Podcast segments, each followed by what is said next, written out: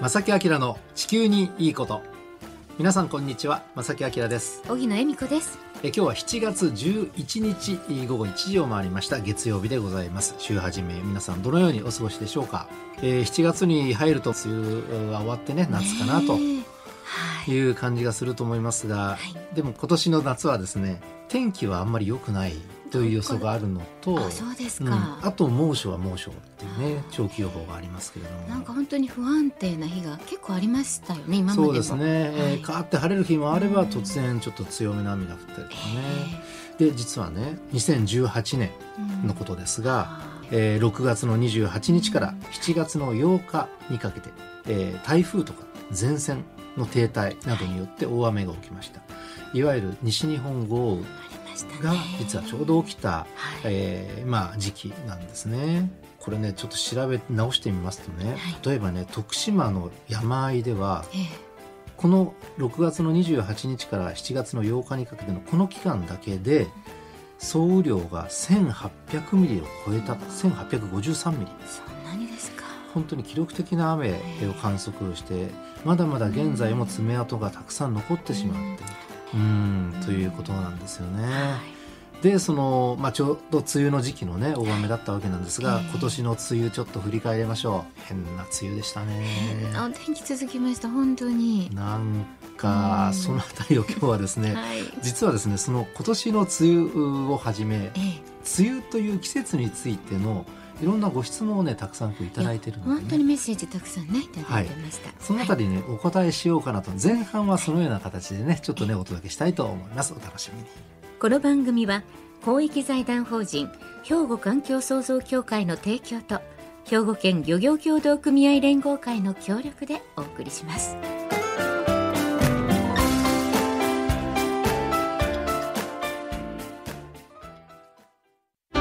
兵庫環境創造協会は地球環境の創造と保全に取り組み今年で創立50周年今年兵庫カーボンニュートラルセンターを設置し脱炭素社会のさらなる推進に取り組んでいきます皆様と共に時代につなぐ環境適合型社会の実現を目指して兵庫環境創造協会瀬戸内海日本海という広大な水産地を持つ兵庫県漁業者が誇りを持ってイカナゴタコハモノリカキカニなどの新鮮な海産物を皆様に安全に提供し海の暮らしを豊かにする漁村の創造を目指します兵庫県漁業協同組合連合会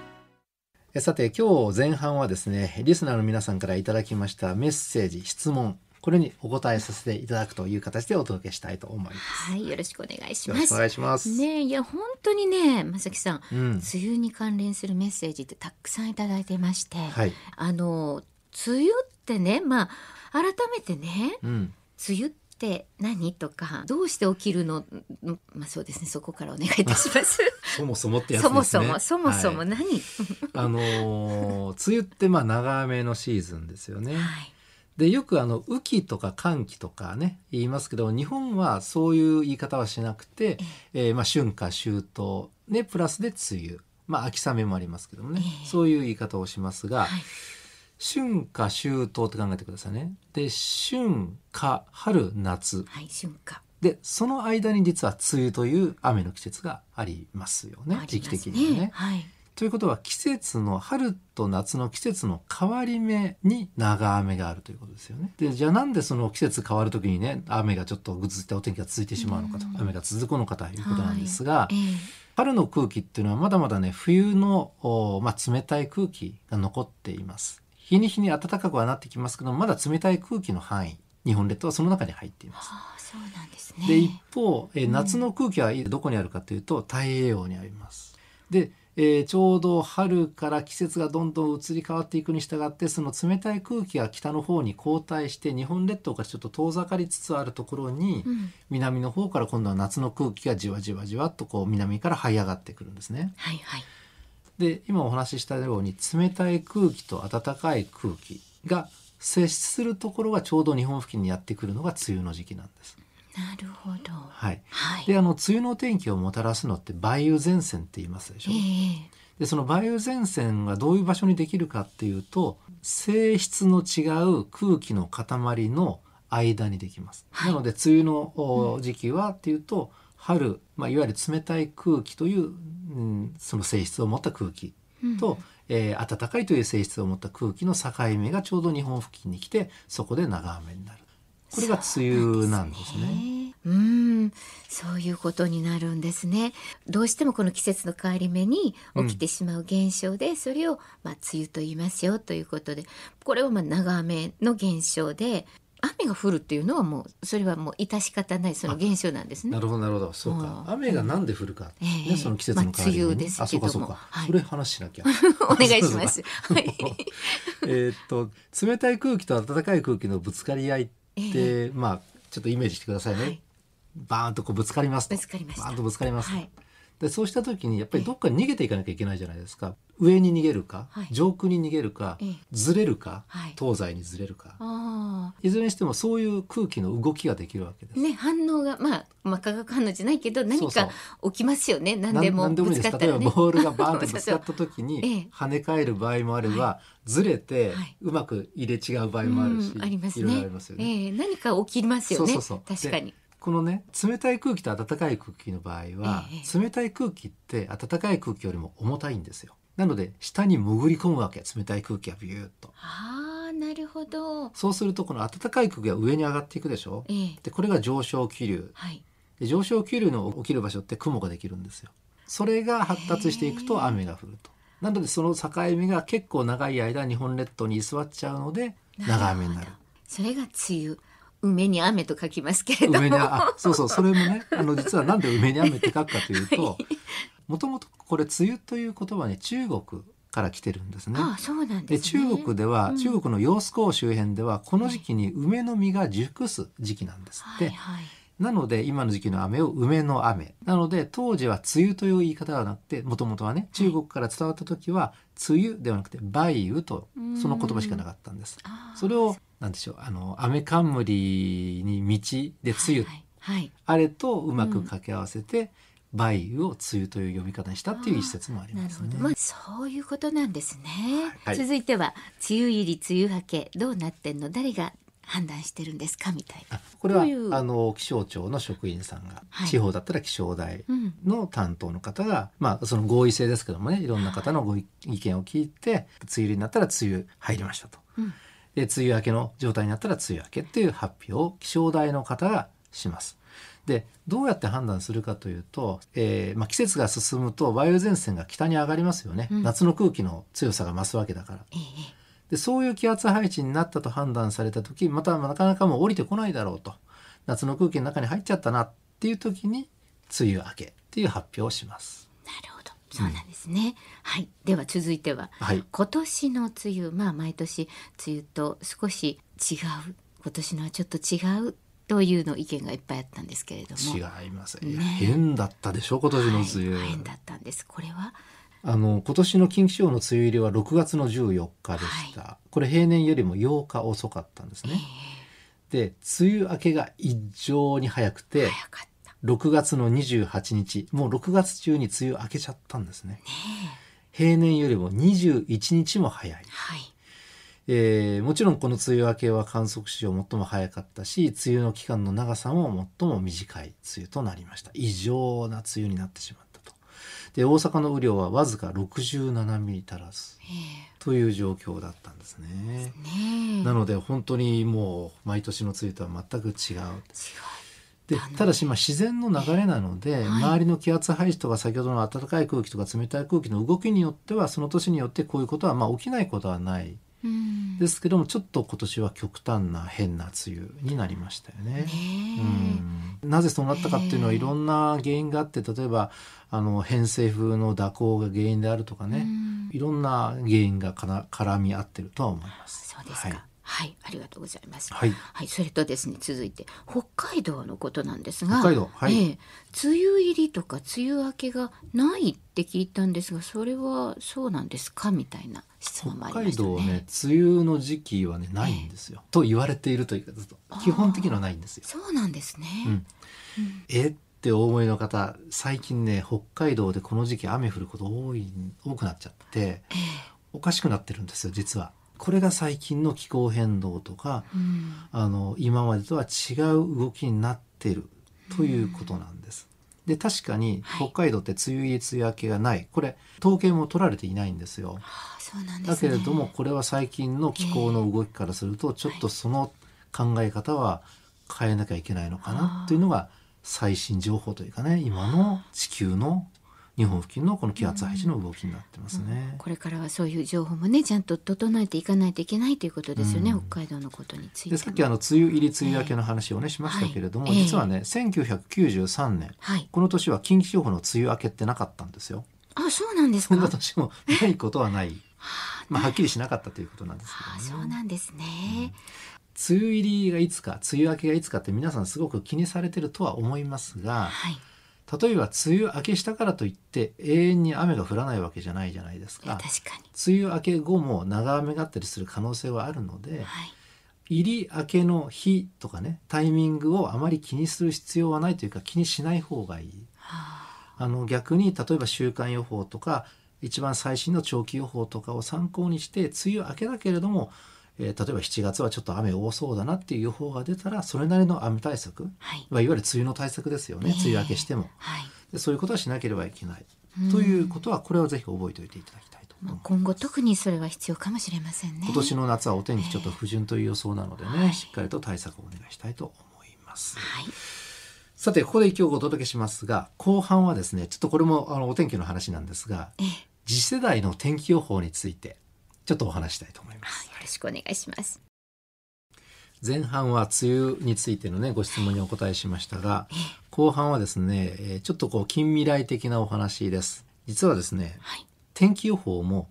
宇宙の時代に突入します宇宙規模での天気予報日本をはじめ各国が真剣にこの宇宙の予報警報の整備を進めておりますへえ現実になそうっておんでりすまかす。あのー皆さんどれぐらい宇宙についてご存知 かあの宇宙っていうのは基本的には水分がない、ねえなんかそんな感じっていうぐらいしか私も詳しくわからないんです、であのーですから雲ができないということは雨が降らない、はい天気現象起きないはいでもちろんあのー私たちがよくこの感じる風ええこれも空気がないからはい吹かないんですよ。じゃあそのね宇宙の天気予報って何かというと、はい実はですね予報するのはその空気の流れとかではなくて空気ないのでねええ太陽の活動を予報する。で皆さんですね太陽フレアという言葉を聞いたことはあるでしょうか、まあ、少し前にもねこの宇宙天気予報ってニュースになったんですけども、はいはいこの太陽フレアという言葉も出てきました、ね、この言葉だけは結構ね、メジャーな言葉かもしれませんよね。太陽フレアって何かと言いますと、はい太陽の表面の爆発現象太陽の表面で爆発現象が起きるんですでそうなると、高いエネルギーを持った粒子とか放射線が地球に降り注いできてしまってはい、いろんな方面で地球に被害が出てしまいます被害が出てますね。なのでこの太陽フレア、え太陽の表面の爆発現象をなんとか予測してあの被害軽減に努めましょうという動きが今世界的に広がってるんですね。じゃあどのようなものがね地球にやってくるのか具体的にお話ししますね。はい、大きく分けて3つの波が地球に押し寄せます。で今言われているのがまずですね、はいフレアが起きました、はいその8分後八分後、すぐですね。そうなんですよだって太陽と地球なんてめちゃめちゃ遠い離れた場所ですけどそうです8分後にはもう影響出てくる、ええ爆発現象が起きると。はい、はい。まず8分後ええ X 線などの強い電磁波が地球に届きますでこれによって何が起きるかというとえ無線通信や放送このラジオもそうです、えええこれに障害が起きはい。また今カーナビとか地図のアプリって皆さん使ってますでしょ、これはあの GPS というね、はいはいはいシステム使ってますがそのええ GPS の精度が落ちるといった影響が出始めます。なるほど。でこれが第1波でこのような影響出てきます。すぐ八分でね。そうはい。第2波はい。 30分以上かかってやってきます高いエネルギーを持った粒子が地球周辺に届きます何が起きるかというとはい。地球周辺を回ってる人工衛星今はいいろんな役割をしてくれるんですねええ小衛星もありますよねありますよね。でこの人工衛星が故障したりするリスリスクが高まりますそうなんですか。またあの宇宙ステーションとか、国際線の航空機ではい結構高いところを飛ぶ飛行機ですね、えええええーこの国際線の航空機などに乗ってる人たちは通常よりも多い放射線を浴びてしまう可能性があります。あ怖れいですよ。ちょこっれとは怖いですよ。うん、これが第2波ですよ、はいええそしてまだ来ます第3波これは23日後に地球にやってきます電気を帯びたガスが届きますでその結果どういうことが起きるかというと人工衛星の軌道に影響が出てしまうと、あらあらあまた地域によっては停電が起きる恐れが出てきますでですね、はいじゃあ実際今までその大規模な太陽フレアってなかったのか大きな爆発なかったかというと、うんええ実はありまして、らら。そうですか。 1989年うん大規模な太陽フレアの発生後にはい。カナダではおよそ9時間に及ぶ大停電が起きました600万人の方に影響を出たということが実は実際にあったあんでっすね。たんですね。でこれどういうことが起きたかというとねこの大停電ですが、ええ太陽からの強い電磁気を浴びると地上の送電線に大きな電流が勝手に流れまうす。わ、怖いですね。怖いですね。でこれが電力設備の故障を引き起こしたというふうに考えられているんですね。えーそうなんですね。うん1989年これぐらい影響出たで今はですねもっと宇宙というか人工衛星とかね、はいその通信に頼ってますよね、まあ、GPS を使ってます、インターネットなんてね無線通信ですよねほとんどはね本。当にええそれから人工衛星を使ったら今電話通信もできますはい。えー IT 機器もたくさん皆さん使っていますそう依ですよ存度非常に増しています、うんなので多分この1989年よりも大きな被害が出るのではないかというふうに言絶われてい対ますね、出ますよね。このお聞きしてる限り。でそんな中日本でも先月、はい国としての検討会が開かれましてええ最悪のケースのシナリオ案が報告されましそたうですか。仮にですね100年から1000年に一度起きるような宇宙天気の悪化、まはあ、いつまり太陽フレアの大爆発が起きるとどうなるかとよくお聞きくださいね。電波状態が極端に悪くなることで携帯電話や放送警察防災無線も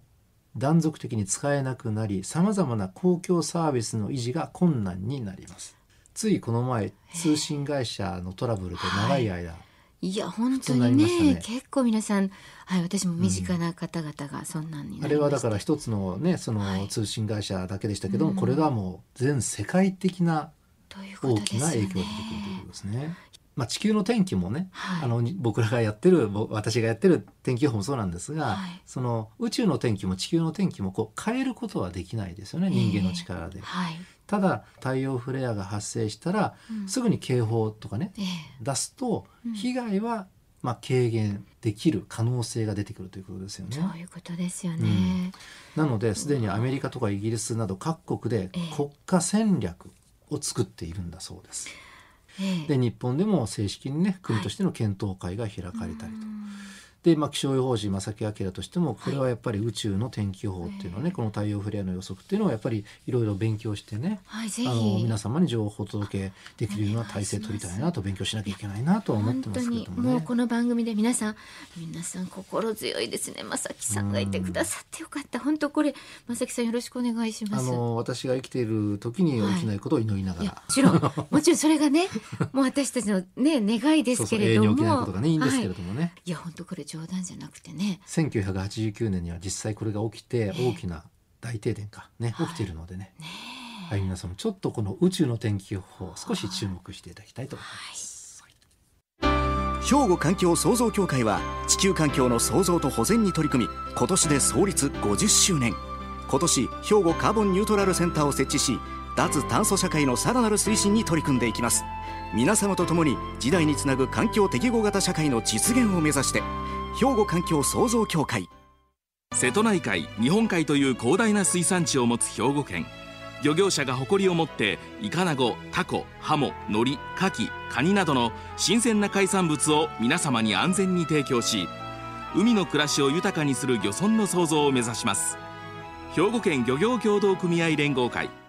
ええー毎回皆さんから本当にたくさんお便りをいただいてましてね、はいもうここで少しだけですけども、ねえ紹介させてください、ラジオネーム K さん八尾市の方からいただきましてありがとうございますありがとうございます。たくさん書いていただいてるんですけれども、あの CO2 の排出を抑える意識、工夫をししなきゃいけないのに、結局適用として使用が進んでいく、まあエアコンのことなんですが、クーラーもかけてしまいました。適用しか方法はないの、環境問題に危機感を持って意識して過ごしていても、やっぱり30度超えちゃうとやっぱりかけちゃう。で、全く意識せず過ごしている人でも結果、エアコン使用の事実は変わらない。きっと答えはないけれども何かモヤモヤして思わずメールしてしまいましたみたいな、そんな思いをいただきましたが、尾崎さん。うんジレンマというかジレンマ。これね、私もやっすごぱりくそ気持ちわかります ね。のねあのなんでしょうね環境に優しい効率のいいエアコンをはい適度な温度で使うと極端には使いすぎないもう本当できることをするしかないっていねうえ感じか使な。わないっていうのはできないんですけれどもそうそうでも適用って言われたらこれでいいのかなっていうモヤモヤ感は確かに残るみたいなそうですね。ねえただあの例えばばその薄着をするとかね、はい窓のブラインドを下ろすとかねそれで適用できるんだったらそれに越したことはないので、エアコンだけに頼るっていうのはちょっと考えた方がいいのかもしれないですね。ねえなんとはか考えていきましょう、い、はい、皆さん、 K さんありがとうございまねす。ありがとうございます、あその他にも、ね、いただいてそます。うなんですよはい、ええ堺市のターチンさん。タージンさんもいつもありがとうござありいがまとうごす。ざいますラジオネーム心の妖精さんもありがとうございます。もういろんな方々からいただきまして、こんな風に皆さんからのメッセージお待ちしています。えーこちらまでお寄せいただきたいと思います。おはがき、お便りの場合は、郵便番号650-8580、ラジオ関西、正木明の地球にいいこと。ファックスでは078-361-0005。メールでは正木アットマーク jocr.jp こちらまでお寄せください。お待ちしていはまい、おす。待ちしております。ということで、正木明の地球のいいことは、今日はこの辺でお別れいたします。ご案内は正木明と、荻野恵美子でした。それではまた来週。さよなら。この番組は公益財団法人兵庫環境創造協会の提供と兵庫県漁業協同組合連合会の協力でお送りしました。